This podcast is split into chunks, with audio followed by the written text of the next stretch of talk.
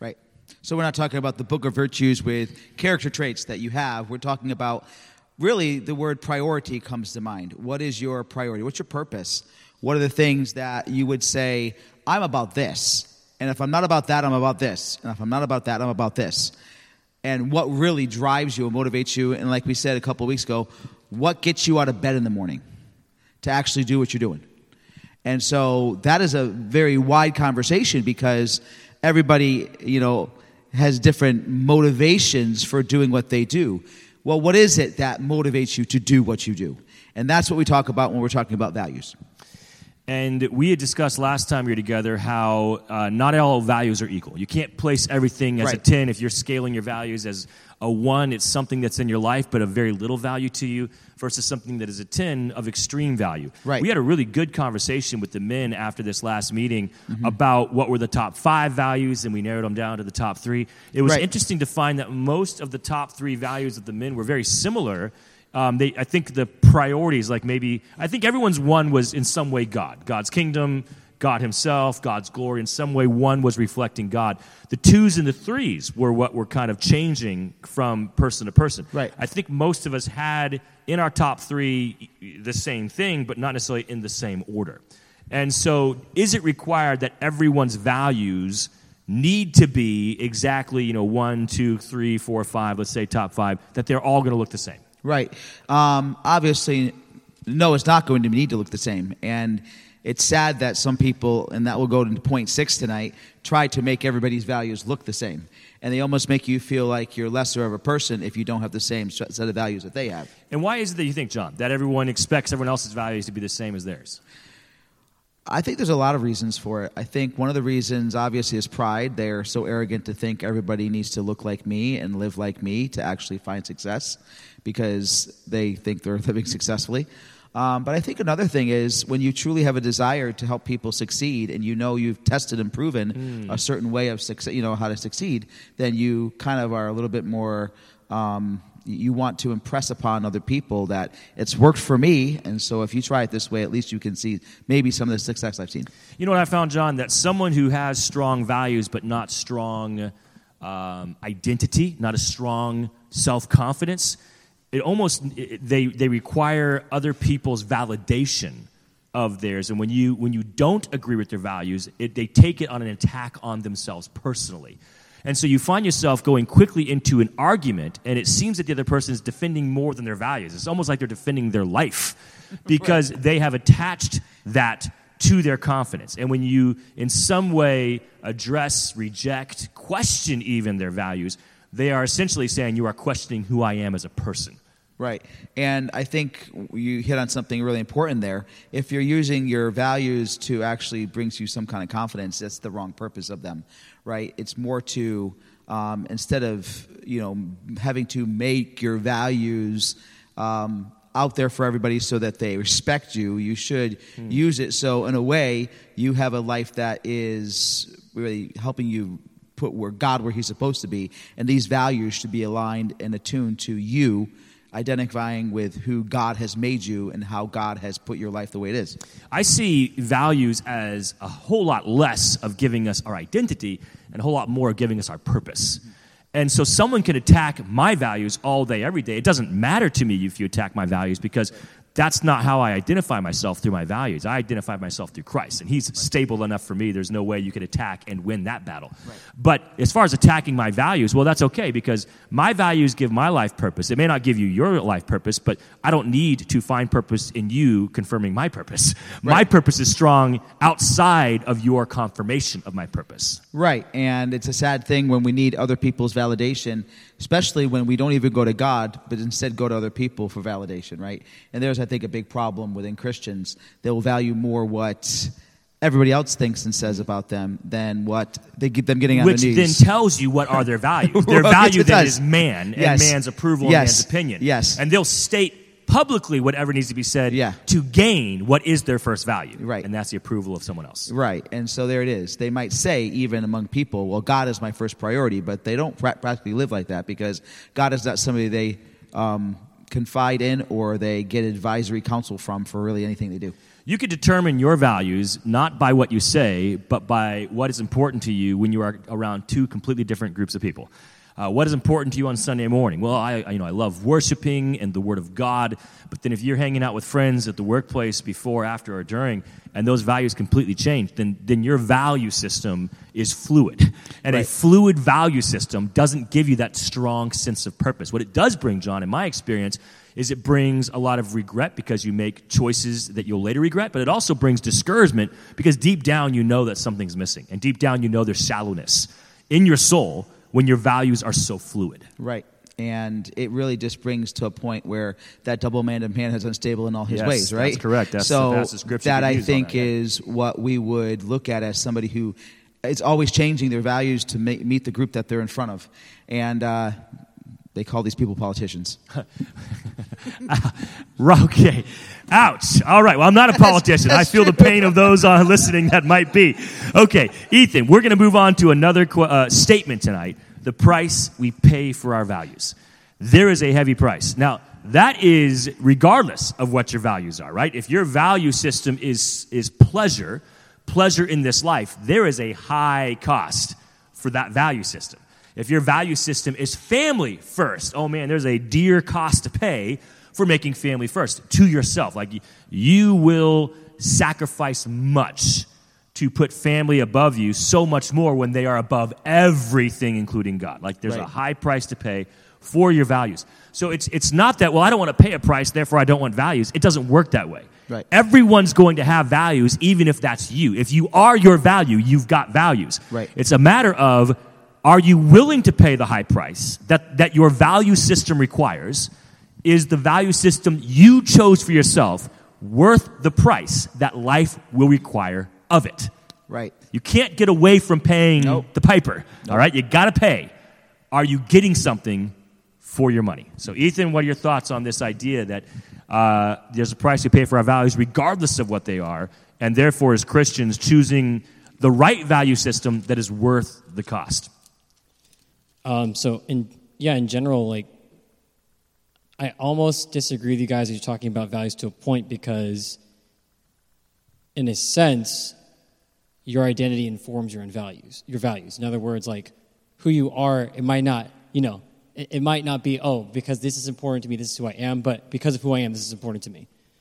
So, but okay, but you're going backwards as Right. opposed to your identity requiring your, you know, or your essentially your values creating your identity. It's your identity in Christ is resulting in what the values are. right so have. i so i would say I, I you should absolutely still feel strongly about that um, on the same hand you know and on this and on the same side of the, on the different side of the same coin not feeling personally attacked when someone doesn't align with your personal values Okay. so All right. um, but as far as like the cost um, there's there's obviously emotional cost to it because you are literally dedicating yourself to okay i'm going to believe these things Mm-hmm. this is who i am um, there's social cost because there's going to be people who don't like what you have to say Always. There's, they're not going to agree no with you Right. set of values that the entire world will agree on. and there's likely There's going no to set of values the entire Christian world Right. will agree on, let alone the world. and there's likely going to be there's probably going to be some sort of financial or some sort of tangible physical cost to you you know for example if someone surrenders saying i'm going to do whatever god asked me to do with my life 100% and if that's not if that is part of you know, surrender to god if that's part of like your quote unquote your value system then you're opening yourself up to hey you're going to go to a foreign country uh, third world nation where you don't have the comforts that you might experience in like a, a- the Western world. You have to be okay with that. So, you know, knowing it, it's kind of, I guess it goes back to that biblical principle we talked about of counting the cost um, a couple weeks ago. Yeah, when Christ tells, informs the apostles. Right. And by the way, in Acts chapter 4, I have that open now. Peter is brought before uh, the council Mm-hmm. because he's representing Christ. And they basically threaten Peter and say, Stop preaching what you are preaching. Verse 19, but Peter and John answered and said unto them, Whether it be right in the sight of God to hearken unto you more than to God, judge ye, for we cannot but speak the things which we have seen and heard. So when they had further threatened them, they let them go. Now, in this case, they got up, but we're going to find, you know, Right. obviously in Scripture Right. and in history, the apostles don't get off in the future. They are called out and they are persecuted, all martyred except for John. The attempt on his life didn't succeed. Nope. And John dies a hurting decrepit old man because of the persecution on his body. Right. But uh, they, the high price, Peter right here makes it very clear there is no cost. Right. I'm not willing to pay for my value system. Correct. Mm-hmm. And his value system is obviously, he states it here, God. Right. God is my value system. He's the priority, the top priority. And he says, There's nothing you can say that would keep me from telling God no. And he says, Judge amongst yourselves. What could possibly, do you think, what could possibly sway me from turning Right. away from God? Turning Right. away from God. And I, you know, I don't know if you can say that every value on your list is something you would die for. No, I hope not, because Right. your list, I hope, is more than three. We mentioned the three, Right. but there, there are going to be other things that are important to you. Of course, That should be important, but not above God, family, and the other things we mentioned. of course. And but there are things on that list, probably in the top five, that will influence your decisions uh, to a point where you will or will not hang out with a certain person because of them, or you will or will not buy a certain thing, or you will or not go a certain place. So, not choosing to relate to them is different than going to war with them Right. over a value system. right. But Right. unfortunately, a lot of Christians do just that. They Oh, do. Your value system isn't mine. Not only Right. am I choosing to not be friends, but this is war, man. We're going to duke it out, you know, and, and from if it's pastors from the pulpit, you know, Right. literally talking about each other from pulpit to pulpit. If it's Right. Christians, it's all kinds of shunnery and beyond, right? So Right, and social media is the battleground for Yeah, most of this, isn't is- it? that is true. it's like That is true. So Wow. are our values, and I actually didn't have that question mentioned, but are our value systems worth fighting over? Yes and no. Because Yes and no. obviously, the top priority, God, I would hope is worth fighting Yeah, over fa- and yep. dying for. That's Yep. what Peter's saying. Yep. I would hope family is worth fighting over and dying Right. for. Uh, we talked about truth being one of those value systems. I think that there are some truths worth dying for. Others, and no, I'm not willing to die for that particular truth, right? Right. But um, outside of those top three, man, I don't know that there's many that I'm willing to like take, you know, go the extreme of fighting and dying for. our country.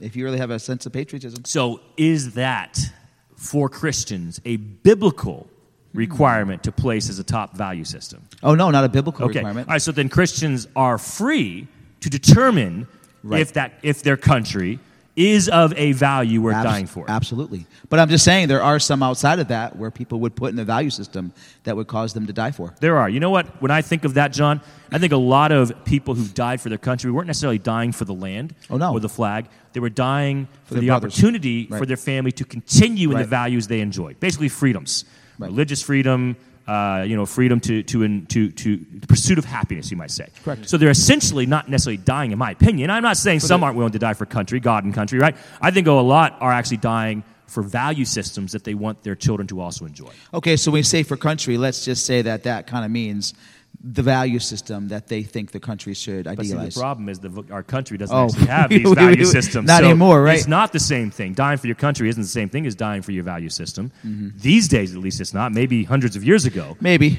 But I get what you're saying. I'm not trying to be facetious No, or argumentative. I think that, yes, Christians are definitely within their rights to have values that they're worth dying for. But another Christian can't point the finger at them and say, How dare you Right. do or do not, because the Bible doesn't require that value system, at least on the countryside. Absolutely. So I'm just saying that there are probably others that we wouldn't think of as in our wheelhouse of biblical values that people will put in there and die for. Um, and there's probably more that we look at as, as frivolous. We even say, judging them, saying, you would seriously die for that? And some people would be like, well, yeah, wouldn't you? Well, there's obviously people who die every day for the value system purely of their own name. People fighting, knife fights, gun fights, fist fights that lead to death because someone dissed them, because someone called them out publicly and made them look bad, and they literally killed or was killed because of that argument. and I mean, yeah, and or or somebody else they love, you know, or something like that. It's it's it's rampant. We have so much hate and so much division in our in our country and the way we are that yeah, these things that we would consider frivolous that at the end of the day don't mean anything are so passionately taken by some people that they would take a life or lose their life over it. So, this is a great point that if people are dying for a value system that has little value, um, as Christians, what are we doing to stop that process? Mm, I think it's all about coming back to truth, getting the truth out there of who you are, who we are in Christ, who we can be. And there's where truth plays a big part in a Christian's value system to be able to bring that truth to the lost and dying world, to keep them from using their value system to hurt themselves. But then, Ethan, I'll let you answer this question. A lot of churches are essentially encouraging strongly, if not forcing, a value system on the congregation of, of what I would call petty things um, standards of dress, standards of music, standards of versions. And, and inevitably, I'm not saying these things aren't important. So, again, they're on a value system, but are these worth fighting and dying for? And yet, a lot of churches are pushing these values as like not only a top 10, but top five or top three. Such a high value system is placed on them that churches are going to war over these, what I would call petty philosophies. I think you've seen this growing up, so I'm curious what your thoughts are. So, there's this thing in Christianity in the Bible. Well, it's not necessarily a stated theology in the Bible, but we believe in it. It's called individual soul liberty. You are free. You have a liberty to choose on your own and or through the influence of the Holy Spirit what is important to you. You have that freedom. There are things that are stated in the scripture that absolutely you should believe in and that you should die for.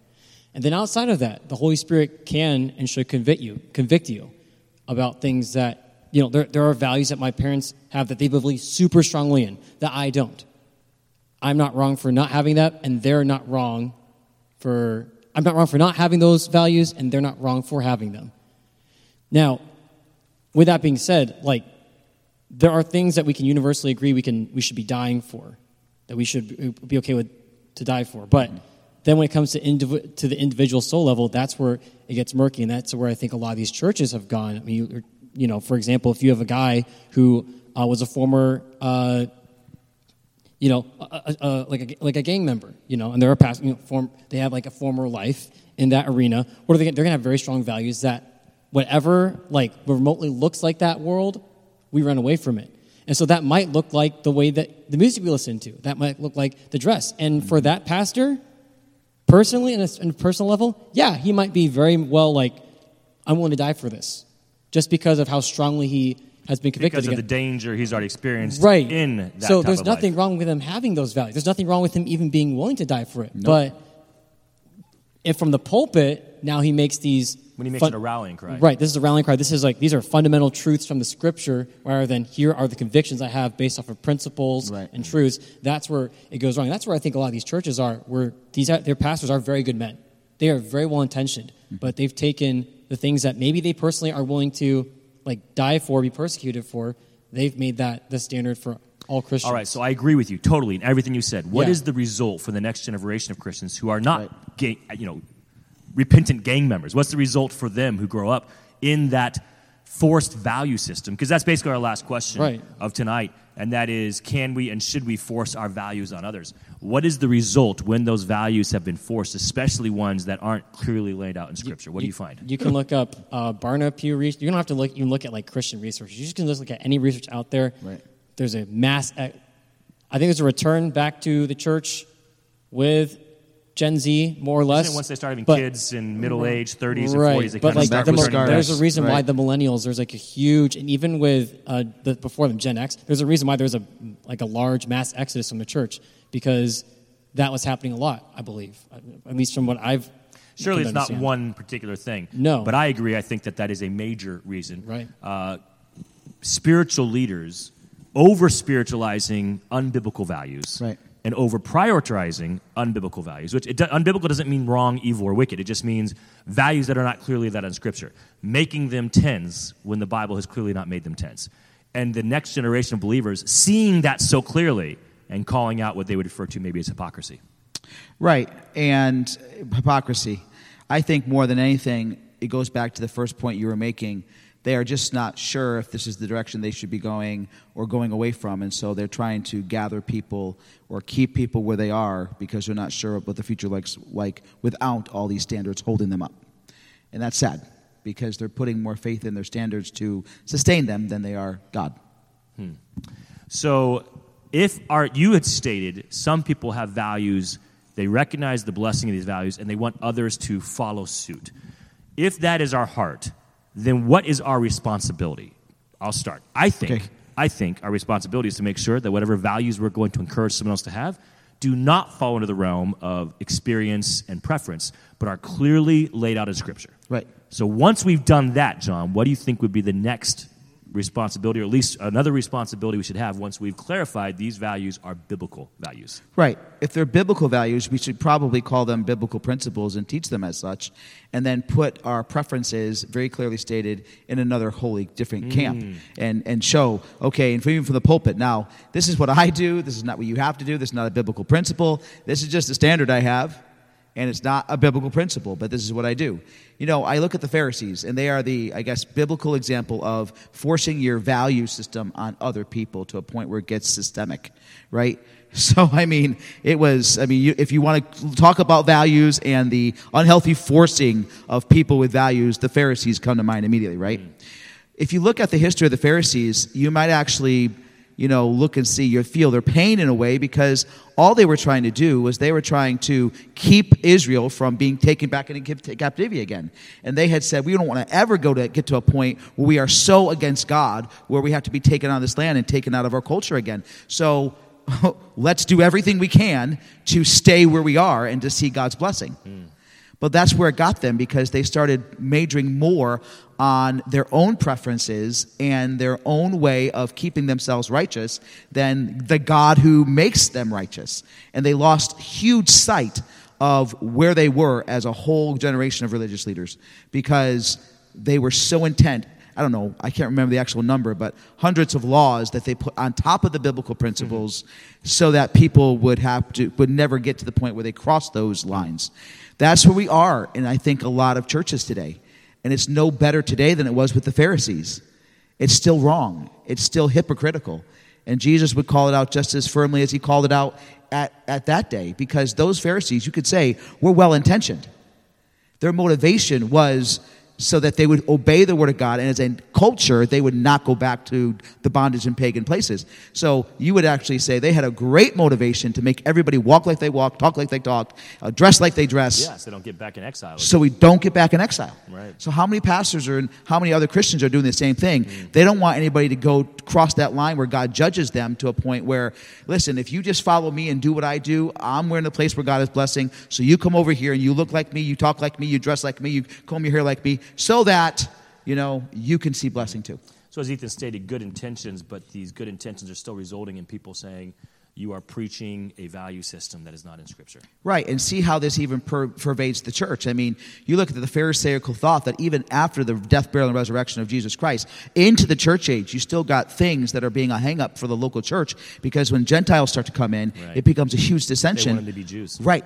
But why do they want them to Jews? Because they had been trained their whole life that if you want to be righteous, you got to actually make somebody be like you. Mm-hmm. And that's where it was stemming from. And so they had to actually, in a way, say the Gentiles have to say, have the same values as the Jewish people. And if they don't, they can't be Christians. Right, right. And you know, Paul and, Pe- and, and Peter had a problem with that. Yeah, they did Big- have that problem. So it was brought up before. it was brought, elders. yes, it was. Yeah. So I mean, this this is I think you follow the Pharisaicalism of the Jewish culture, and you follow right down through where God had to help Paul and Peter actually get context on this, so that the church wasn't you know just racially divided Mm. at the very onset of the church uh, age. Ethan, what is your advice for our generation, older generation, who, who live out what we believe to be a strong value system and desire the next generation or the next few generations to also have a strong value system? How can we help them find their own biblical value system, even if it doesn't look exactly like ours? Do this, what we're doing right now Mm-hmm. Talk about it. dialogue. Yep. Do it on a very even smaller personal level. Because if you don't make it a priority, it won't happen.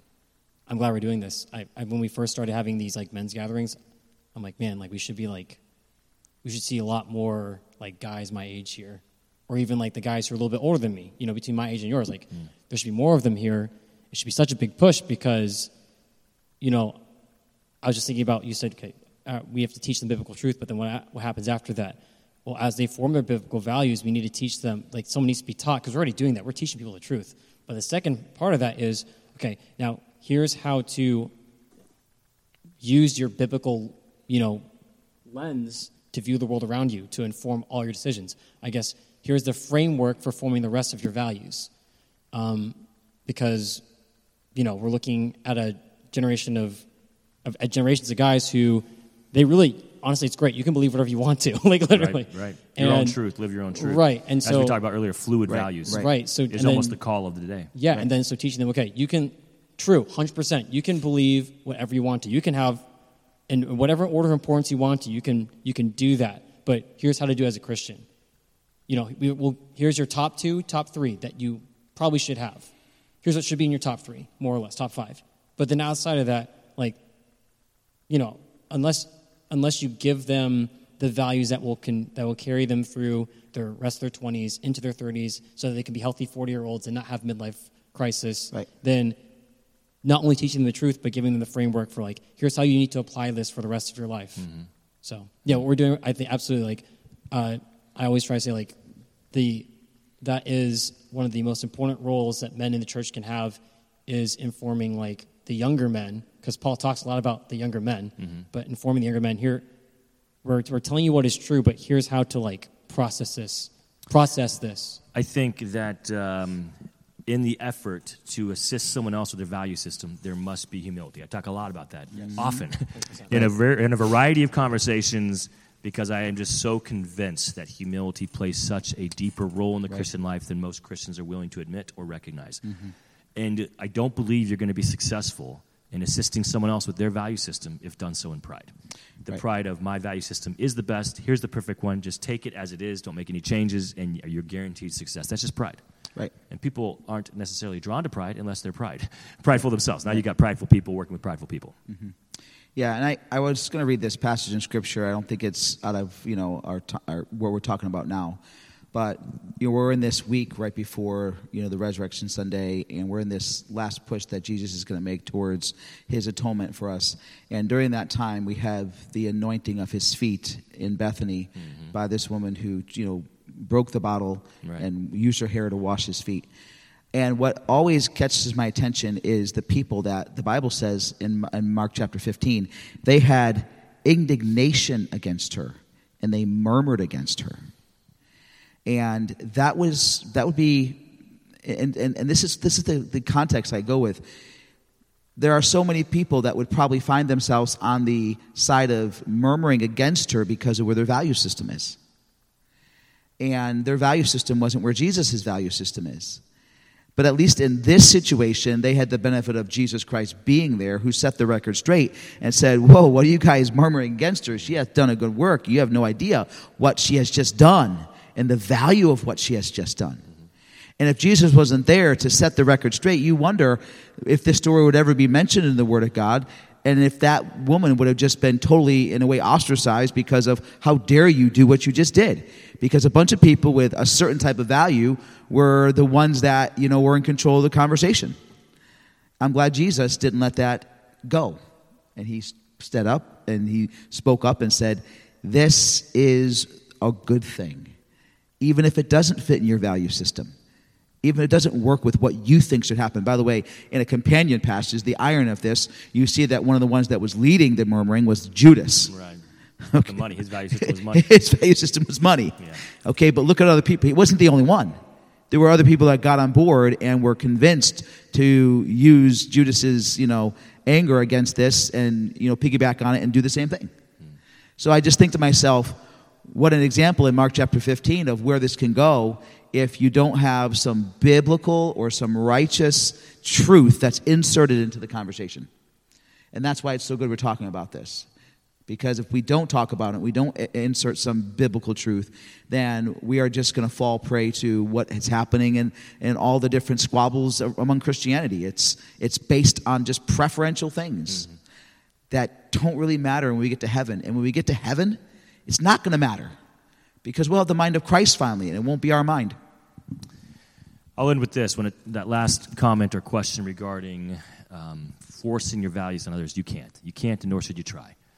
But when it comes to deciding your own values, I think one, one great way to determine your own values is to state if I could hand these off to someone, would they be as just as helpful to them as they are to me at all times in their life? I stated my values last week outside of our time together uh, in, in, the, in the auditorium. First one is God's glory, second one is the souls of men. And so it has nothing to do with dress code, has nothing to do with worship standards, has nothing to do with church size or leadership style. those values, I believe, biblically, can be passed on to anyone at any age, at any time, either gender, doesn't matter, and they will be just as, uh, I think, biblical as Right. I am. Right. But when you have a value system where the top three are exclusive to you, Right. my top value is my wife, except not everyone's married. How's that value going to help someone else? You know, my top value is my children. Not everyone has children. You know, my top value is my pets. Well, you know, not everyone has pets or likes them the way you do. So when your value system can't be handed off to someone and be just as helpful to them, maybe, just maybe, it's time to rethink your value system.